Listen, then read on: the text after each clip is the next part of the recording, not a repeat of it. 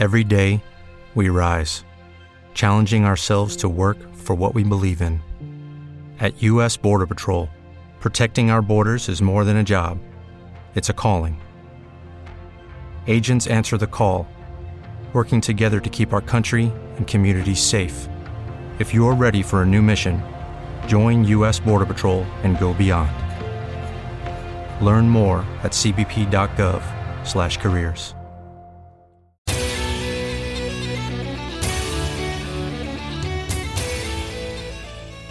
Buongiorno e benvenuti nelle notizie che vi raccontano il mondo che ci circonda. Sono Barbara Schivulli e questi i titoli di oggi.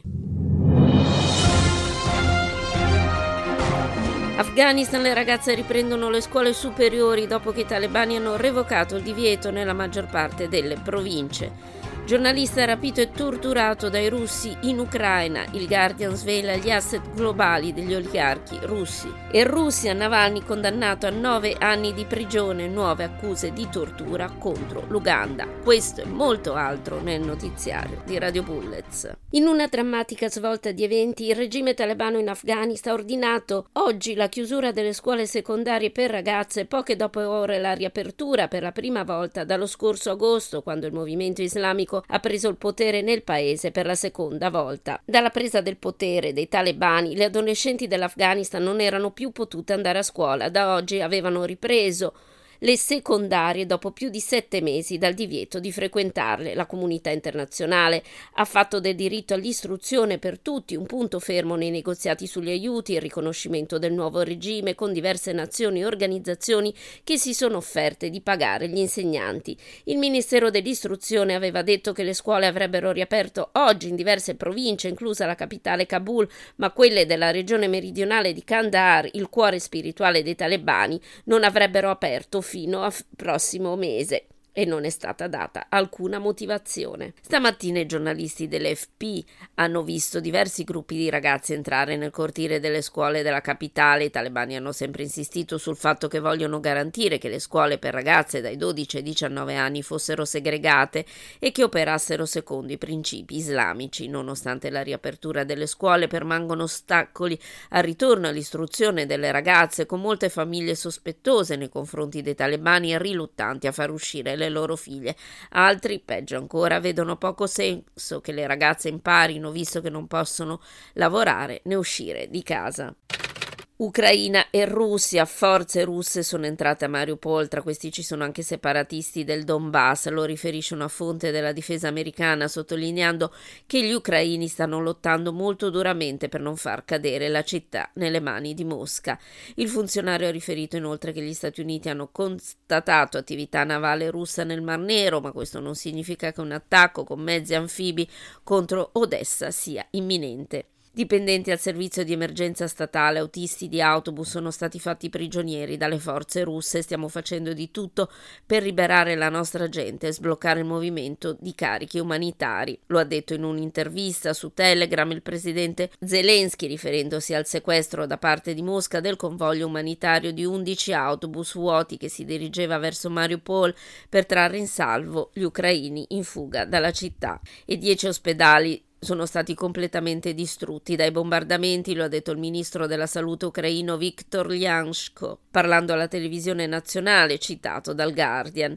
Il nemico ha già bombardato 139 ospedali, le cure mediche non possono più essere fornite lì e queste strutture vanno ricostruite da zero, ha detto Lyanshko. Altri ospedali non hanno potuto essere approvvigionati di medicine e altre forniture a causa dei combattimenti nelle vicinanze, ha aggiunto. Tutti i tecnici della centrale nucleare di Chernobyl che erano rimasti bloccati nell'impianto e avevano dovuto continuare a lavorare senza interruzione dal giorno dell'arrivo delle truppe russe il 24 febbraio hanno ottenuto il permesso di lasciare il sito. Quelli che hanno smontato sono stati sostituiti da colleghi ucraini e nell'impianto sono rimasti in servizio le guardie ucraine. Per la prima volta dall'inizio dell'invasione dell'Ucraina la potenza di combattimento della Russia è scesa sotto il 90%, lo ha detto un funzionario della difesa americano spiegando che Mosca ha subito forti perdite di munizioni e uomini.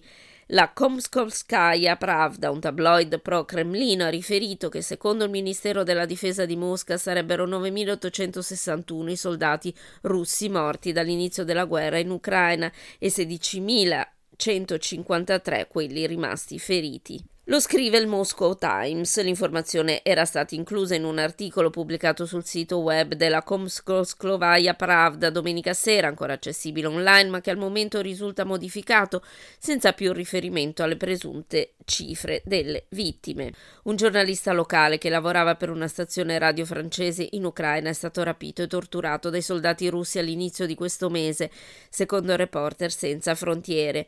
Nikita, 32 anni, il cui nome è stato cambiato per motivi di sicurezza, è stato trattenuto per nove giorni e sottoposto a scosse elettriche, percosse con sbarre di ferro e finta esecuzione, ha raccontato il gruppo. Nikita ci ha fornito una testimonianza agghiacciante che conferma l'intensità dei crimini di guerra perpetrati dall'esercito russo contro i giornalisti, ha affermato in una nota al segretario generale di Reporter Senza Frontiere, Christophe Deloire. Trasmettere la sua testimonianza al pubblico pubblico ministero della Corte Penale Internazionale è il minimo che possiamo fare per aiutare questo giovane coraggioso. In queste settimane diversi giornalisti sono stati uccisi, feriti o fatti prigionieri. Il pluripremiato regista di documentari, l'americano Brent Renault, è stato ucciso e il suo collega, il fotoreporter Juan Arendod, ferito. Due giornalisti di Fox News, cameraman di lunga data Pierre Zarkskewski e il produttore locale Alexandra Shasha Kushinova sono stati uccisi e il corrispondente della Fox, Benjamin Hall, è stato gravemente ferito. Martedì la testata ucraina Romashke ha detto che una delle sue giornaliste, Victoria Roshin, è stata liberata dopo essere stata fatta prigioniera venerdì dalle forze russe. Un altro giornale, The Kiev Independent, ha affermato che anche il fotoreporter Max Levin è scomparso. Il presidente americano Joe Biden imporrà nuove sanzioni, oltre 300 membri della Duma, la Camera bassa del Parlamento russo, lo hanno riferito al New York Times fonti informate sull'annuncio delle nuove misure contro Mosca previsto per giovedì, quando il presidente americano si troverà a Bruxelles per partecipare al vertice della Nato, all'incontro con i leader del G7 e al Consiglio europeo sull'Ucraina. Le sanzioni, riferiscono le fonti, saranno annunciate in coordinamento con l'Unione europea e i leader del G7. Si chiama Russian Asset Tracker ed è l'iniziativa lanciata dal britannico Guardian in collaborazione con l'Organized Crime and Corruption Reporting Project e altri organi di informazione internazionali per setacciare i tanti beni sparsi nel mondo riconducibili a figure di spicco del cerchio magico di Vladimir Putin. La ricerca si è aperta oggi con la prima pagina del quotidiano progressista che parla di oltre 17 miliardi di dollari, 15 miliardi di euro in asset, inclusi conti bancari, offshore, yacht, jet privati e proprietà di lusso a Londra, in Toscana, in Costa Azzurra, collegati a 35 oligarchi e funzionari russi che hanno stretti legami con i leader del Cremlino in base alla lista dei nomi indicata dall'oppositore Alexei Navalny oppositore che tra l'altro è stato condannato a nove anni di prigione. E ancora il presidente Vladimir Putin intende partecipare al vertice del G20 ospitato dall'Indonesia entro la fine dell'anno, affermato oggi l'ambasciatore russo a Jakarta a seguito della richiesta di alcuni membri di escludere il paese dal gruppo. Stati Uniti e i loro alleati occidentali stanno valutando se la Russia debba rimanere all'interno del gruppo delle principali economie del gruppo dei 20 dopo l'invasione dell'Ucraina, hanno detto a Reuters. Pochi minuti dopo che il Parlamento israeliano ha approvato con una valanga di voti la nuova legge sulla cittadinanza che vieta la naturalizzazione dei palestinesi dei territori occupati che sono sposati con cittadini israeliani, il ministro dell'interno Ayelet Shaked ha twittato quanto segue. Stato ebraico e democratico 1. Stato di tutti i suoi cittadini 0. Con tutti i cittadini intendeva i cittadini non ebrei.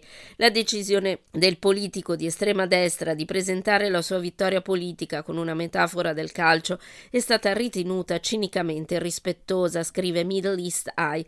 Per le persone coinvolte questo non è un gioco, è la loro vita. La scorsa settimana è stata la settimana in cui Israele ha ufficialmente rinunciato alla sua delicata definizione definizione di Stato democratico ebraico e si è trasformato apertamente in uno Stato demografico ebraico, ossessionato dalle cifre della popolazione e dalla conservazione della fibra ebraica di Israele sopra ogni altra cosa. Coloni ebrei ieri hanno attaccato i pendolari palestinesi che viaggiavano sulle strade della Cisgiordania settentrionale causando danni alle loro auto, ha riferito l'agenzia stampa palestinese Waffa. L'attivista locale Gassan Douglas ha affermato che coloni ebrei hanno lanciato pietre contro veicoli palestinesi vicino ai villaggi di Burqa e al-Masudie nel nord-ovest di Nablus, danneggiando alcuni veicoli e mettendo in pericolo i palestinesi. Sudan, un diciassettenne è stato ucciso a colpi d'arma da fuoco dalle forze di sicurezza sudanesi a Umdurman, portando a 89 il bilancio totale delle vittime della repressione delle proteste contro il colpo di Stato, secondo il Comitato Centrale dei Medici Sudanesi. Il Ministero degli Esteri sudanese ha negato ieri la presenza nel paese dell'appaltatore militare privato russo Wagner Group in risposta a una dichiarazione di diplomatici occidentali, rappresentanti di Stati Uniti, Regno Unito e Norvegia Norvegia hanno scritto in un pezzo pubblicato lunedì su un quotidiano sudanese che il gruppo mercenario legato a Mosca diffonde disinformazione sui social media e si impegna in attività illecite legate all'estrazione dell'oro. La dichiarazione sudanese arriva dopo che uno dei leader militari sudanesi ha effettuato una visita di alto profilo in Russia alla vigilia dell'invasione dell'Ucraina. Il Ministero degli Esteri del Sudan ha accusato i diplomatici di aver tentato di interferire negli affari sudanesi e di voler trascinare il paese arbitrariamente nel conflitto ucraino. Ronald Segawa ha detto che gli agenti di sicurezza dell'Uganda lo hanno trascinato via nel gennaio dell'anno scorso, gli hanno dato fuoco e gli hanno strappato le unghie. Il suo crimine sostenere l'opposizione. Il 22enne è uno dei centinaia di critici del governo e sostenitori dell'opposizione detenuti e torturati negli ultimi tre anni, in particolare intorno al voto presidenziale del 2021, ha affermato ieri Human Rights Watch. Il suo rapporto di 62 pagine è stato l'ultimo di una raffica di tali accuse contro l'Uganda, che riceve ingenti finanziamenti e assistenza alla sicurezza dalle nazioni occidentali, che vedono il presidente Museveni come un alleato contro i jihadisti. Rispondendo al rapporto di Human Rights Watch, il portavoce militare, il brigadiere Felix Kulainghie, e il portavoce della polizia Fred Enanga hanno entrambi affermato che la tortura non è tollerata con i colpevoli perseguiti quando catturati. Human Rights Watch ha affermato che il governo di Museveni condona arresti e abusi arbitrari. Ex detenuti hanno riferito di essere stati violentati, picchiati, fulminati o iniettati con sostanze. Una donna identificata solo come Rachel N ha detto di essere stata rapita durante la gravidanza nel 2019, di aver subito stupri, percosse un aborto spontaneo durante i mesi di detenzione. Al potere dal 1986, Museveni 77 anni ha vinto le elezioni del 2021 contro Bobby Wine, una pop star diventata politico. Ha condannato la tortura, ma gli attivisti affermano che la sua azione per fermarla è molto scarsa. Spagna, manifestanti che partecipano alle proteste di autotrasportatori per il caro carburanti hanno bloccato ieri mattina con picchetti punti di accesso al porto di Barcellona, una situazione che sta provocando rallentamenti delle operazioni di carico e scarico merci. Da quando è iniziata la protesta, ormai nove giorni fa, le manifestazioni dei camionisti hanno provocato diversi disagi per la distribuzione di prodotti. I movimenti che sostengono lo sciopero puntano a strappare accordi con il governo per ridurre l'impatto del caro caro carburanti. Il fondatore di Wikileaks, Julia Assange, si sposa oggi con uno dei suoi ex avvocati, Stella Morris, con la quale ha avuto due figli quando ha vissuto recluso nell'ambasciata dell'Ecuador per sette anni. La cerimonia si svolgerà nel carcere di massima sicurezza della Gran Bretagna, da dove il cofondatore di Wikileaks continua a combattere contro la sua estradizione negli Stati Uniti. Ci saranno quattro ospiti, due testimoni e due guardie di sicurezza.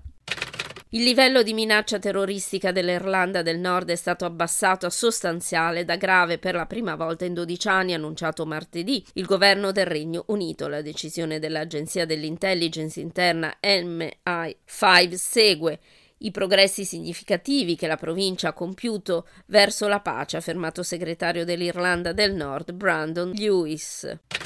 Stati Uniti, un forte tornado ha colpito la parte orientale di New Orleans, provocando gravi danni e lasciando 18.000 case e negozi senza corrente. Per ora il bilancio di una vittima. Nel primo anno della pandemia di Covid negli Stati Uniti le persone morte per abuso di alcol sono aumentate del 25%. Tra la popolazione nella fascia età sotto i 65 anni le morte legate all'alcol hanno superato quelle per il coronavirus, lo rivela uno studio del National Institute on Alcohol Abuse and Alcoholism pubblicato sul Journal of the American Medical Association. Per morti legate all'abuso di alcol si intende, tra le altre, quelle causate da malattie del fegato e incidenti. Ci sono stati molti casi di persone che si stavano disintossicando e che hanno avuto una ricaduta, ha spiegato Aaron White, tra gli autori dello studio, spiegando che tra le cause principali principali ci sono stress, ansia e incertezza sul futuro. Circa 74.000 americani tra i 16 e i 64 anni hanno perso la vita contro poco più di 74.000 di Covid. Sono aumentate le persone morte per overdose, oltre 100.000 americani hanno perso la vita, circa un 30% in più rispetto al 2020. Un giudice ha condannato l'ex candidata alla presidenza del Nicaragua, Cristiana Chamorro, a otto anni di detenzione per riciclaggio di denaro e abuso di fondi, in un caso che gli oppositori del governo sostengono sia motivato politicamente. Un giudice deciderà in seguito se sconterà la pena agli arresti domiciliari o in carcere. Chamorro e suo fratello erano stati condannati per vari crimini finanziari l'11 marzo. Almeno 11 lavoratori sono morti ieri in India dopo lo scoppio di un incendio in un deposito di rottami di ferro e plastica nella città di Hyderabad. L'incendio è scoppiato intorno alle 4 del mattino, quando circa 13 operai dormivano al piano superiore del magazzino. Secondo le prime indagini, la causa potrebbe essere stata un cortocircuito. Taiwan, intorno a Luna, una scossa di terremoto magnitudo 6.9 è stata registrata al largo di Taiwan il terremoto ha colpito una profondità di 10 km, 70 km a sud della città di Hualien. Finora non sono state segnalate vittime o danni significativi. E concludiamo con la Cina. La squadra investigativa del governo cinese chiamata a far luce sull'incidente del Boeing 737 di China Eastern, schiantatosi due giorni fa sulle montagne del Guangxi ha riferito che finora non sono stati trovati sopravvissuti. Poco dopo le operazioni di ricerca e soccorso sono state sospese sul luogo dell'incidente dopo che una forte pioggia ha suscitato il timore di una frana. E da parte nostra anche per oggi è tutto. Grazie di essere stati con noi. Appuntamento a domani con una nuova raffica di notizie. With the Lucky Land slots, you can get lucky just about anywhere. This is your captain speaking. Uh, we've got clear runway and the weather's fine, but we're just going to circle up here a while and uh, get lucky. No, no, nothing like that. It's just these cash prizes add up quick. So I suggest you sit back, keep your tray table upright, and start getting lucky.